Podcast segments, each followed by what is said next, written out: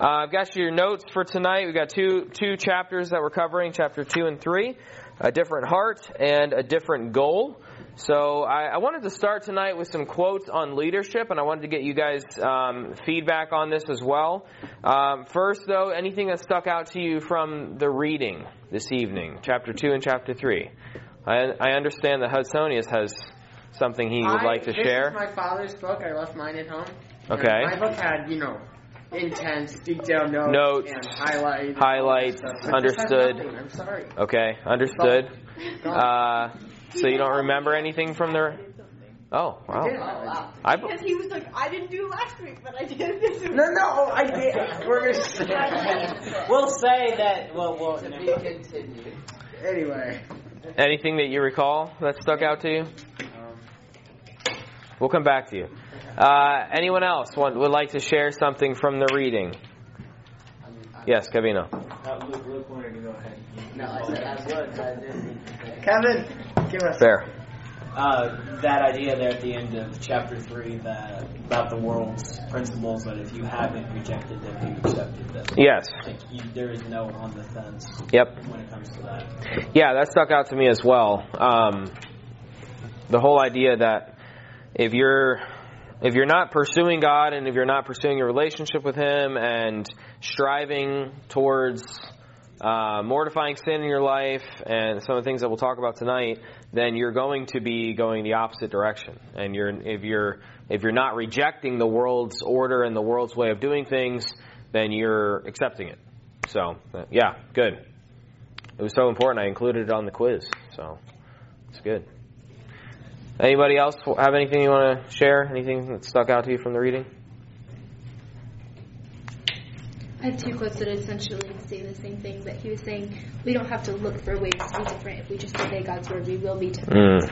And then I think in the next chapter, I can't remember exactly, but every one of us can be a character leader at our school or on our job by doing what we're supposed to do, by being the right kind of role model. But just like it's hard. It might seem like initially... Just underline that. Quote that sentence. Well, then maybe Hudson, you can apply it. How might that look in her life or in my life? Well, maybe just speak to lives in general of youths, or maybe you can apply it to Mr. Pat's life or Mr. Casey. There's applications to all of our lives. So, any thoughts? The older folks. We'll come back to you. Oh. You apply to my life? The older folks like me? Those who are all. We'll come back to you. No, all right. Act so foolishly. This is examples of the younger. Otherwise. Should not act so foolishly, is it? Otherwise, we'll get Hudson over here. I mean, he's not, obviously isn't learning from us. Okay, Kevin. Okay. What I was saying. All right. Somebody else. On page 21, he said, "Are our homes better homes? Our neighborhoods better neighborhoods? Our workplaces more like God's ideals because we are there?" Not really sure. How would you answer that question? No, it's a good thing to do. No. Well, we have our answer. No, it's a really good thing for me to be thinking about. Like, am I actually adding to? Am I making this a more glorifying place for God because I'm an answer? Yeah, I mean, it's definitely something we all have to evaluate. Is our setting wherever we are, and for most of you, you're in different settings all the time, right? You're in school settings, you're in church settings, you're in home settings. You have several different settings. All of us do. We live in these different environments. So is my environment here at the church where I work, is it a better place and a better environment, a more God-honoring environment because I'm here? Or is it less God-honoring? And the same, I think, would apply for each of you in your schools, in your workplaces, wherever you are. That's a very, very good question to be asking. So, okay, so a couple things here. I wanted to walk through these quotes. I was thinking about this today, and there's a lot of stuff out there on leadership. I mean, there is endless resources and discussions. And he even mentions in the chat, I mean, this guy, here's a guy who worked for J.C. Penney for a long time. And it was at least part of the time while prior to being saved that he was working for Penney's. And he talked about that. And it's very interesting. We'll talk about that in a minute. But he obviously also spent a lot of time or a couple years in the army. And so he's had experience in a number of different settings. But, you know, the leadership theme and the leadership, the idea of leadership and the people that study leadership. I mean, there's leaders everywhere, right? And this is an interesting topic to discuss because it's not a uniquely Christian idea. There is Christian leadership and church leadership. But the idea of leadership is not something like when you study Christology, that is a Christian idea, right? That's a Christian doctrine. And so when you study Christology, you're studying what other Christians say about Christ and the systematic theologies and the approaches that people take to studying Christ. With leadership, this is something that's a little bit different because you have a quote-unquote secular mindset as well that has an entire world out there of people that have studied leadership and have commented on leadership. And so I found some online, just some quotes on leadership, and I thought it would be interesting to kind of compare these. And I picked out a few that I felt like would have some relevance to things that we've been talking about and reading about. But number one, a leader is one who knows the way, goes the way, and shows the way. So John Maxwell said that a leader is one who knows the way, goes the way, and shows the way. What might be significant about that? And related to what we've been talking about leadership and reading about. What's the idea? Leading by example. Yeah. Instead of just saying it. Yeah, biblical leadership is not going to be just pointing and saying, hey, you go do that, right? It's going to be showing the way, actually demonstrating, and like we talked about last week, serving. So showing the example, being the example, following the example of Christ, and being the example and actually doing the work ourselves. You know, and how reluctant are you going to be to follow a leader who sits in a marble tower and directs you to go and scrub the toilets and do the things that you don't want to do? Never does it, never is willing to do it himself, right? You want to see in a leader, you want to see somebody who's willing to get down in the dirt with you and do the exact same thing that you're doing. And that's going to be a biblical servant leadership. Number two, you manage things, you lead people. I just thought that was interesting. You know, you talk about management. Management is often in the same breath as leadership. Again, in the secular world, management, leadership, and you manage things, but you lead people. And I thought that's a very good just kind of way of thinking about a summary. A leader is one who knows the way, goes the way, shows the way. How did that shine up there twice? Sorry about that. I guess I thought that was so good I included it twice. He who has never learned to obey cannot be a good commander. Aristotle said that. Why would we need to learn to obey to be a good commander? I mean, one reason... specifically to Christian leadership is you're obeying somebody else in your leadership. Yeah. So if you're not obeying, you're not leading the way you should be. Yeah. Yeah, you're obeying someone, you're obeying a higher authority, right? At least within our Christian context, that's certainly what we ought to be doing. Become the kind of leader that people would follow voluntarily even if you had no title or position. And again, that's the kind of leader that has... One of the things we're going to talk about tonight is the kind of leader that you're going to follow without being told that you have to follow them is a person of character. It's a person of principle. Someone who actually, like I said, does what they're supposed to, gets down in the dirt, is willing to serve and do the things that you're doing too with you. And so that's someone who's going to be respectable. Don't lead by pointing and telling people some place to go. You lead by going to that place and making a case. So go again, kind of lead by example. I cannot give you the formula for success, but I can give you the formula for failure, which is try to please everybody. And that is right in line with one of the things that we're going to talk about tonight as well. So, chapter 2, a different heart. The illustration of Eddie. He starts the chapter with talking about this guy who was with him in the army in Vietnam or in training, named Eddie. What was Eddie's Hudson? You mentioned Eddie, right? You answered, I think, one of your quiz questions. You put Eddie, right? So what was Eddie's... What's that? He was just in parentheses. Oh, okay. So what was Eddie's deal? Well, he...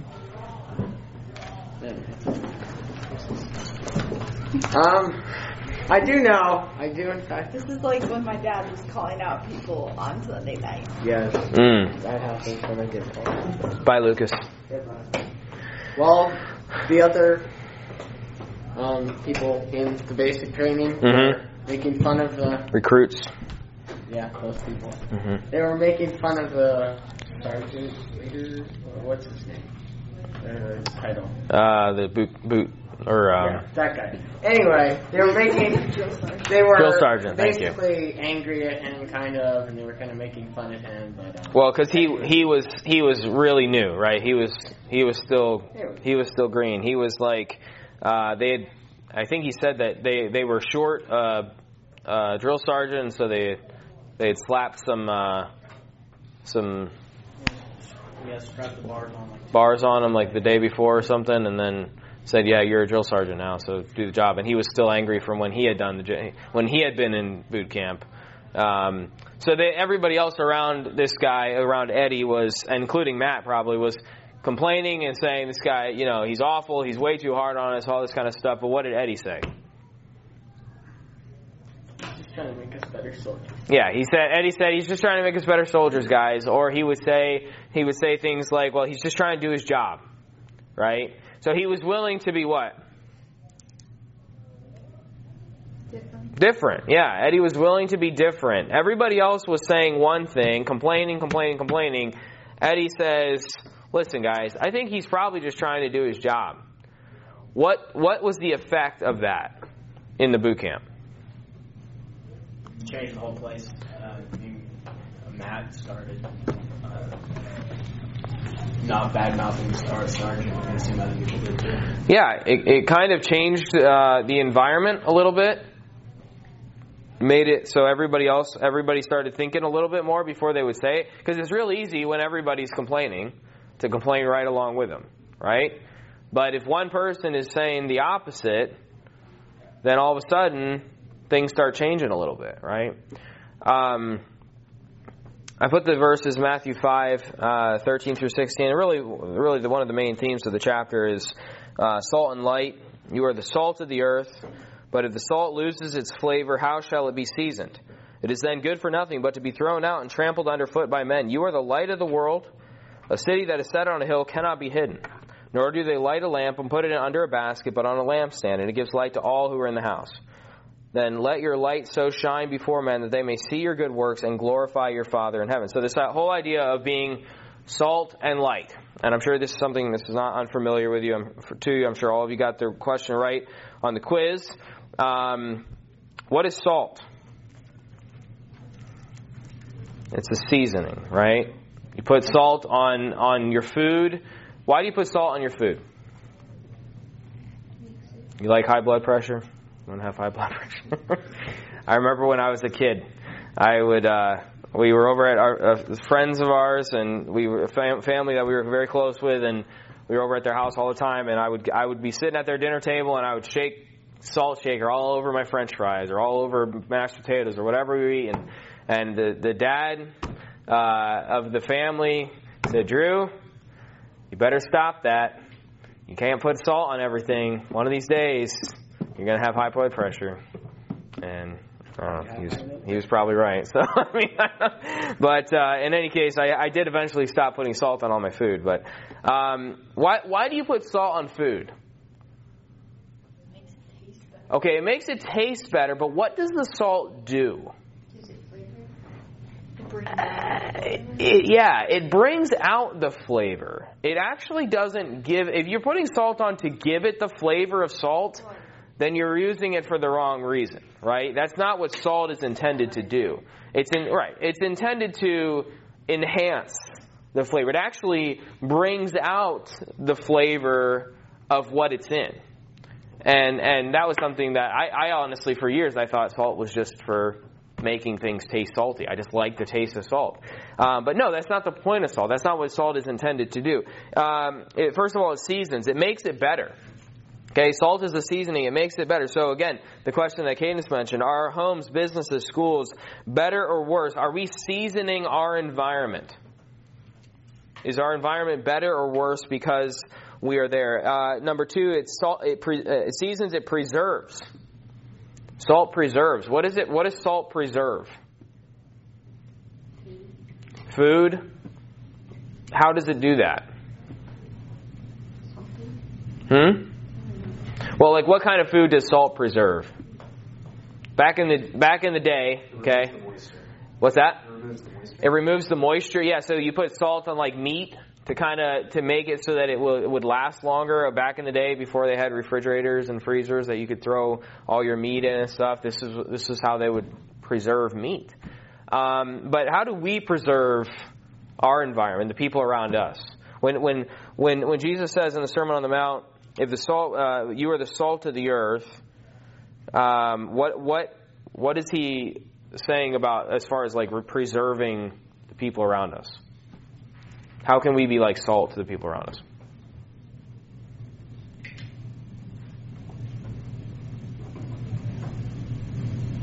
What might we be preserving them from? Okay. Yeah.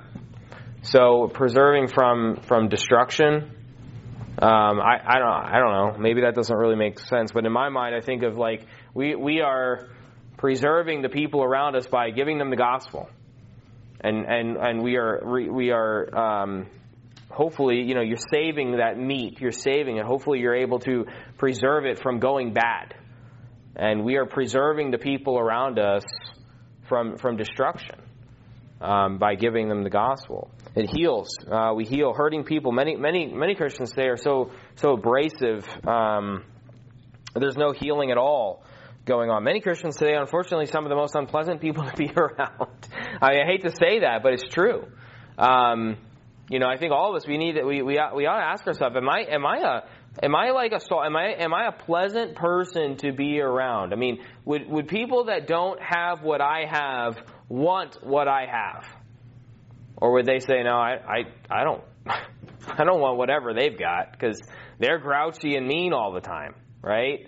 No, I'm not saying anybody in particular, okay? I don't think this applies to anybody in this room. I'm just saying that, you know, we ought to be asking ourselves that. So we're salt and we're also light, okay? Light does what? It provides light, okay? It shows us the way. And again, showing the way, showing the way to the lost and dying world around us. He makes the point that Jesus is the light. John 8:12. Okay, let me look this up quick and read it. John chapter 8, verse 12. Jesus says that he is the light of the world. John 8:12. Again, Jesus spoke to them saying, I am the light of the world. Whoever follows me will not walk in darkness, but will have the light of life. We will have the light that leads to everlasting life. We know the way. We can see, and I think this is a powerful image for us to keep in mind, is that, you know, I was sitting at a stoplight yesterday, and there was a lot of traffic going the other direction. I was making a left-hand turn, and there was a lot of traffic, and so the people that were going the other way, they were moving pretty quickly, but they were going slow enough that I could see them. And there was two lanes of traffic, and I could see basically every single person as they're going by, and just watching every person, and just looking at these people driving in their cars, and they're oblivious, they're in their own world, they're just, you know, on their phones, they're listening to music, whatever they're doing. And as I was sitting there, I just thought, you know, there's the soul after soul after soul after soul. Where are they going? I mean, how many of those people actually know the Lord? Probably not many. You know, you think in a place like Rock Hill, South Carolina, oh, everybody knows about Christ. No, they don't.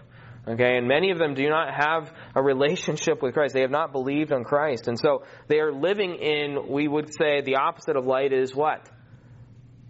They're living in darkness. And that's what I was thinking about as these people are going by. It's like they're living in darkness. They don't have answers. Life doesn't make sense to them. They don't have hope. I watch all these people, and it was late in the afternoon, and I was thinking, watching all these people coming home, and they're all probably heading home from work, you know. And I think, what are these people going home to do? You know, what are they looking forward to? You know, what do they have? What hope do they have? And my heart just breaks for them, because you think about all these people, they're lost, they have very little, if any, hope, they don't have any real purpose in life, and eventually they realize that. You know, you get to a certain age, and you realize, you know, what am I doing? I have nothing to live for. I have no purpose. I have no reason to exist. I mean, if I'm just going to grow old and get achy and die, like, what is the point of all that? They are living and walking in darkness. Our job is to provide light, to give them the light, to show them that Jesus is the light and God's Word is the light. Psalm 119:105 says, "Your Word is a lamp to my feet and a light to my path." His Word, it opens the way. It shows us the way. It makes things make sense. It makes life make sense. God's Word, Jesus is the light. God's Word is the light. He uses the illustration of the moon.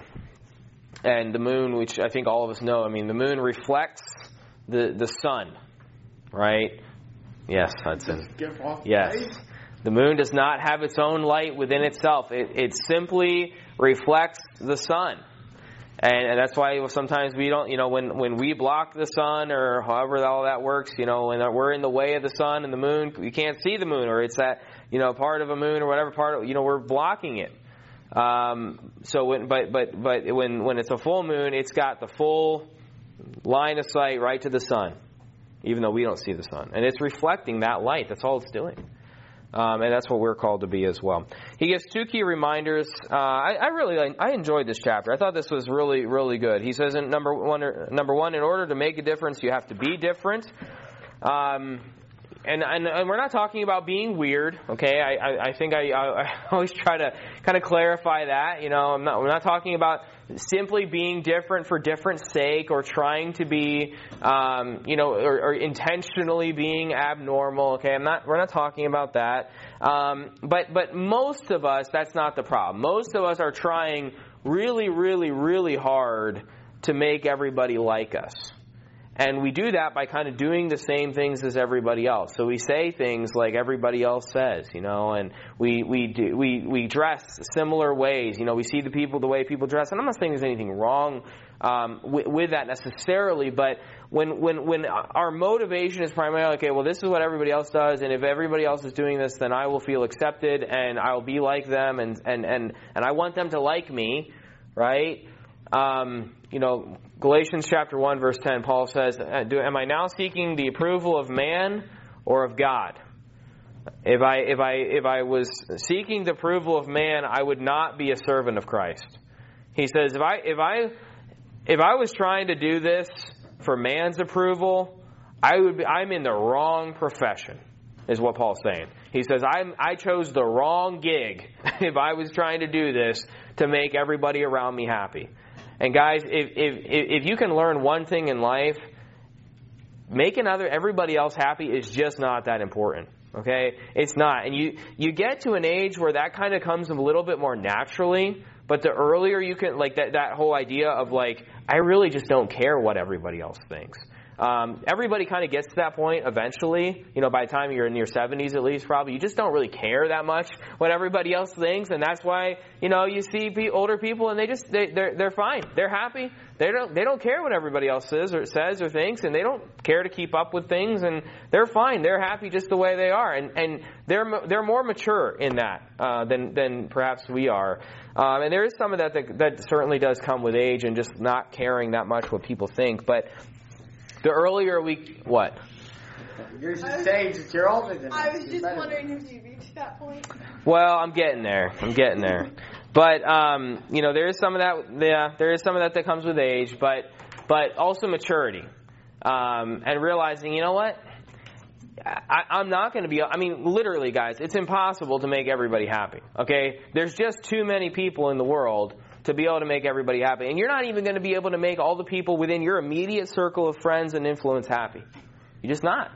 You cannot make everybody happy all the time. So instead of focusing on trying to make everybody else happy, doing all this stuff to do what everybody else is doing and please man, who should we be trying to please? The obvious answer is that we should be trying to please God, okay? You know, we ought to, and like Abby said a few minutes ago, like, if we're willing to just make that our all-consuming passion and following Christ, the difference will come automatically. You are going to be different, and you are going to naturally lead people because you are different than the people around you by just doing what God asks you to do. By just acting and doing the things that God has called you to do will automatically make you a leader and make you different from the lost world around you. And it will make you different from many of the Christian people around you too. Because that's not what many people are really pursuing and chasing after. The second one there, you can't change the quality of something by adding more of the same. He again, kind of driving this whole point home about being different. He gives the illustration of tea, you know. And we're all, like, if everybody's exactly the same, nothing ever changes. Back to Eddie, right? So if everybody just continues to say the same things and do the same things, no change. Everything's just going to stay exactly the same. Be the one who's willing to stand up and say, you know what?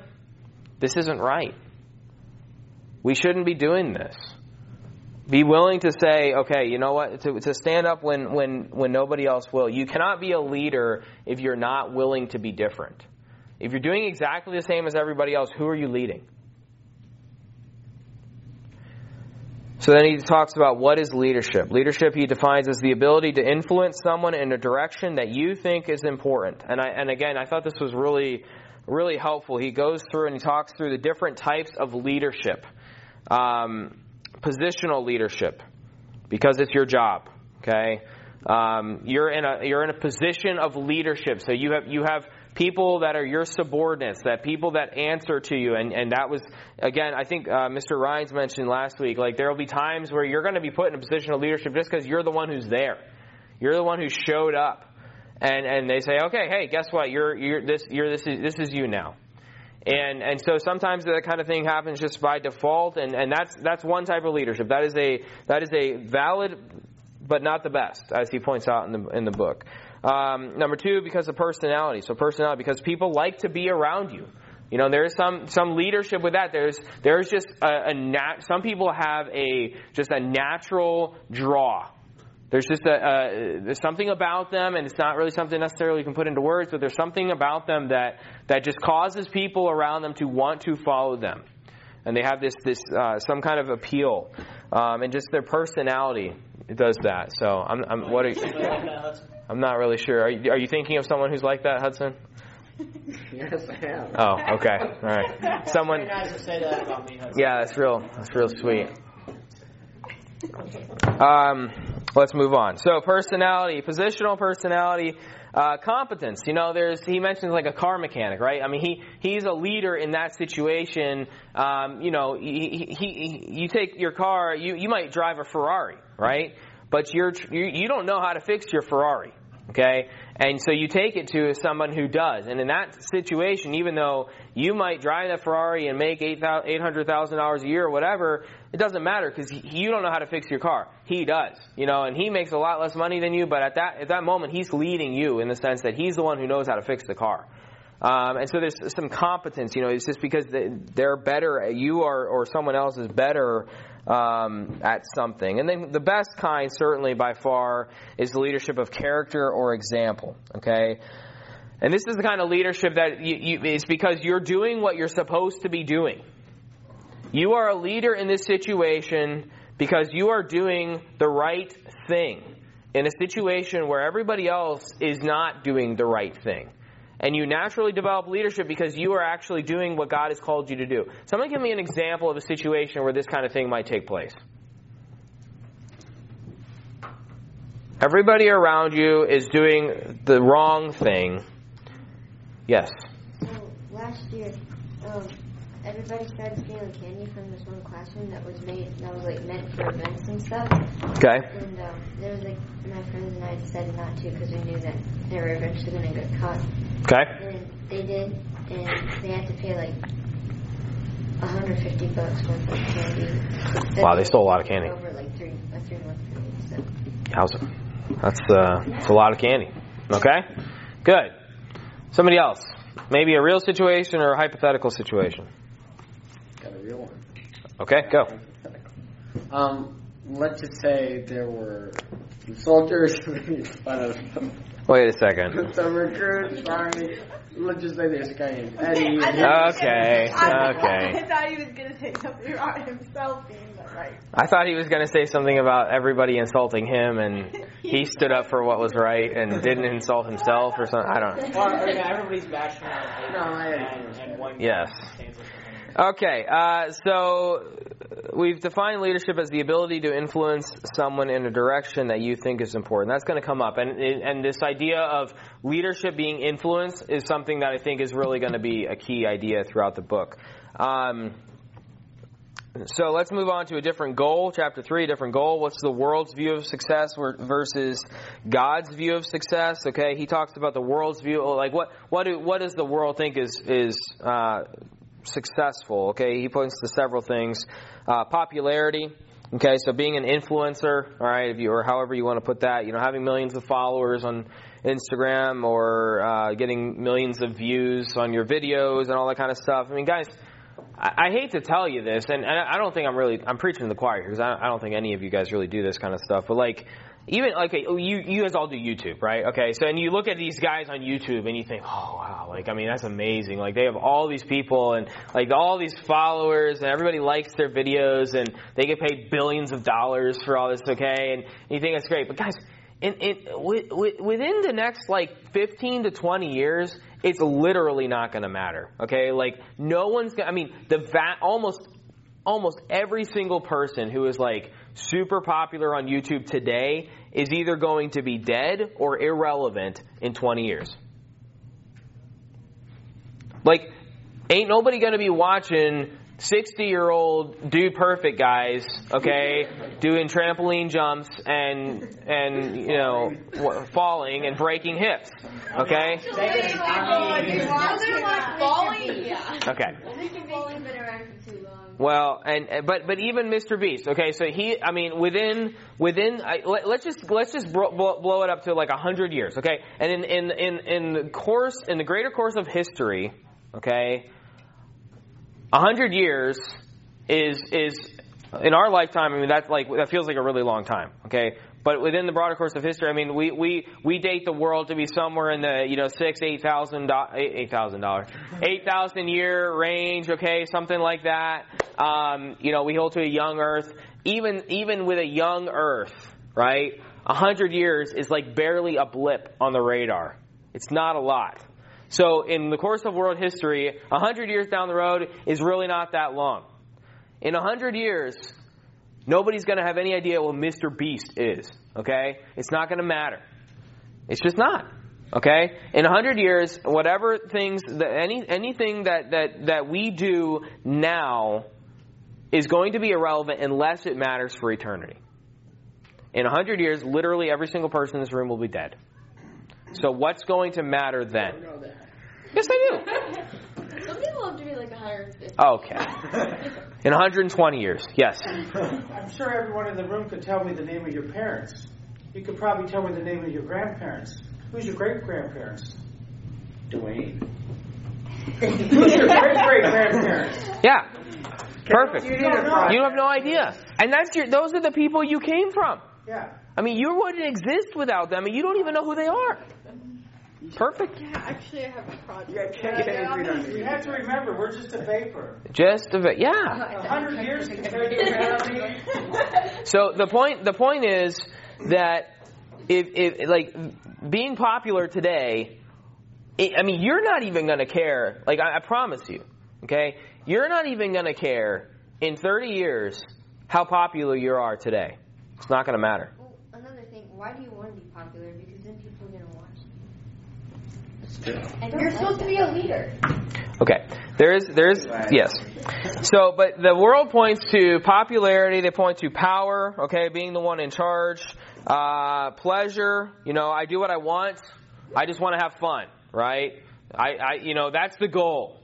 And he talks about, like, hey, you know, what, go to the convenience store on a Friday and you see the people that are coming in there. What are they going to do? They're going to buy things at that convenience store so they can forget everything from the past week. They're going to go home, and that's their idea of a good time, is forgetting everything that just happened in this past week. That's not success.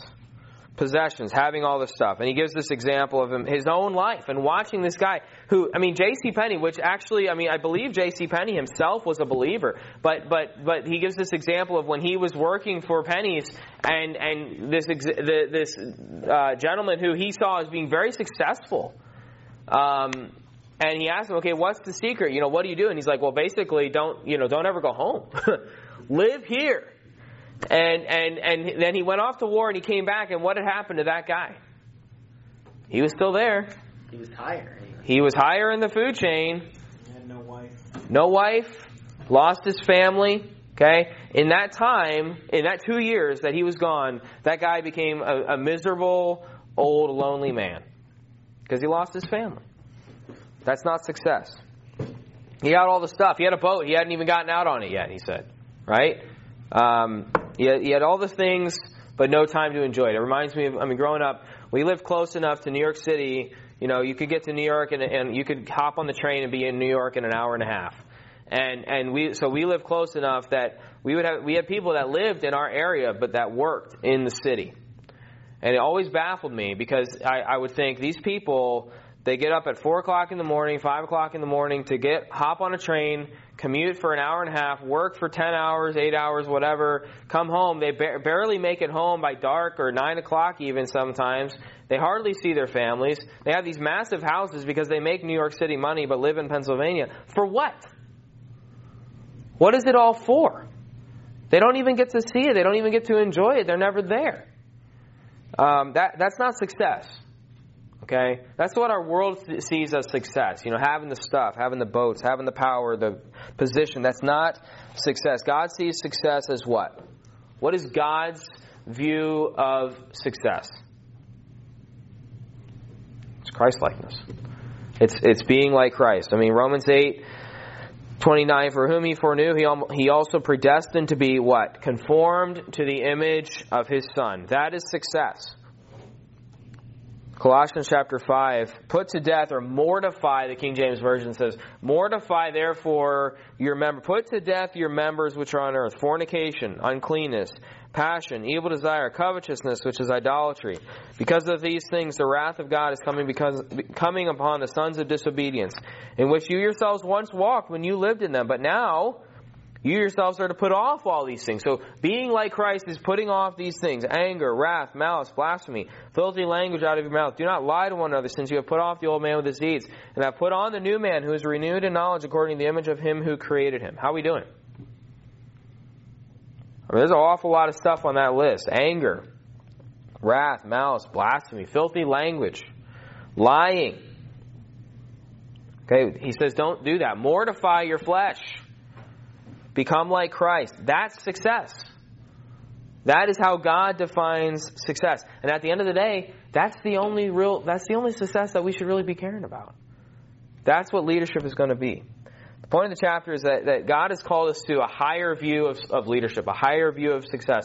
We see it, and we've made a lot of this. We see the world, and the world sees leadership and as having all the stuff. And being a big name and a high tower and having the corner office, or whatever it is in your field, you know, whatever the rising through the ranks in your field, that's success. That's just not how God views. That's not at all how God views success. At the end of the day, how God views success and being a good leader is the only definition that's going to matter. Whether the world sees you as successful or not will not matter at all. Romans 12:1-2. I mean, present your body as a living sacrifice, holy, acceptable to God, which is your reasonable service, and be not conformed to this world, but be what? Transformed by the renewing of your mind. Being Christ-like. If you do this and you grow in Christ-likeness, you will be a leader. You know why? Because you're going to be different than the people around you. It's like Abby said, like, it's not really that complicated. Just do what God has called you to do. Put off anger, wrath, malice. There's a lot of angry people out there. Put off all this stuff, anger, wrath, and malice, and uncleanness, passion, evil desire. Become like Christ, and you will be a leader, because you will be different from the people around you. So, we once again ran out of time before we got to the discussion questions, so you can think about those. And good job, Hudson. Hudson's relieved. But you have something you want to share, Hudson? Okay. All right. Thank you guys. You're dismissed. Have a great night.